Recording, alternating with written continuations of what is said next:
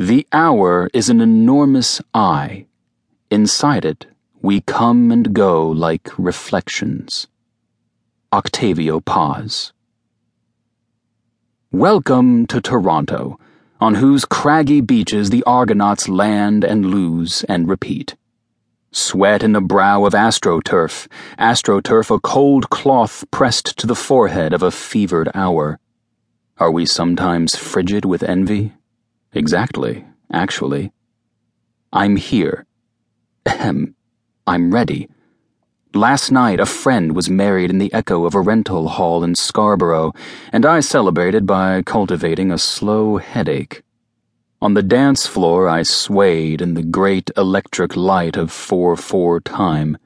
In an earlier hour, there were three of me me with the untied tie me in the mirror, left handed, wielding the tie like a cudgel, and me in the eye of the hour, trying to figure out the tie's secret handshake. Toronto, the half dressed, the business casual. I'm not the first to say this, but an hour isn't enough.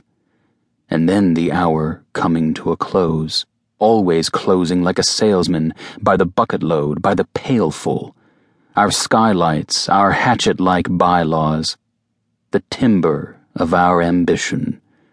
This morning, the QEW is a meadow of cars in which I lay my headache down, traffic limping like a waitress working a double in a cast.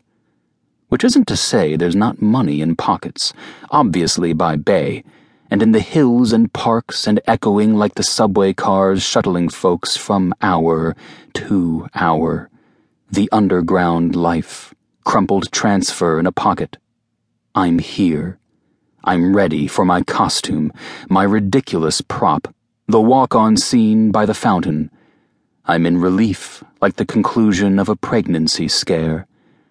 Oh, what could have been in an hour made and unmade, bloodless as an insurance claim.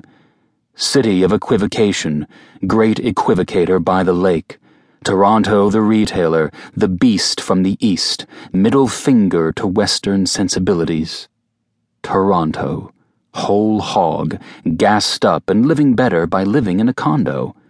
This little hour antiqued on Queen Street, this little hour drank O'Keefe's. And this little city from block to block, from hour to hour. It's not that I don't like the slump and drag of Sherbourne and Dundas, the slow exodus to Forest Hill, Richmond Hill, Vaughan Mills. When grandparents die, we bury their bones and leave.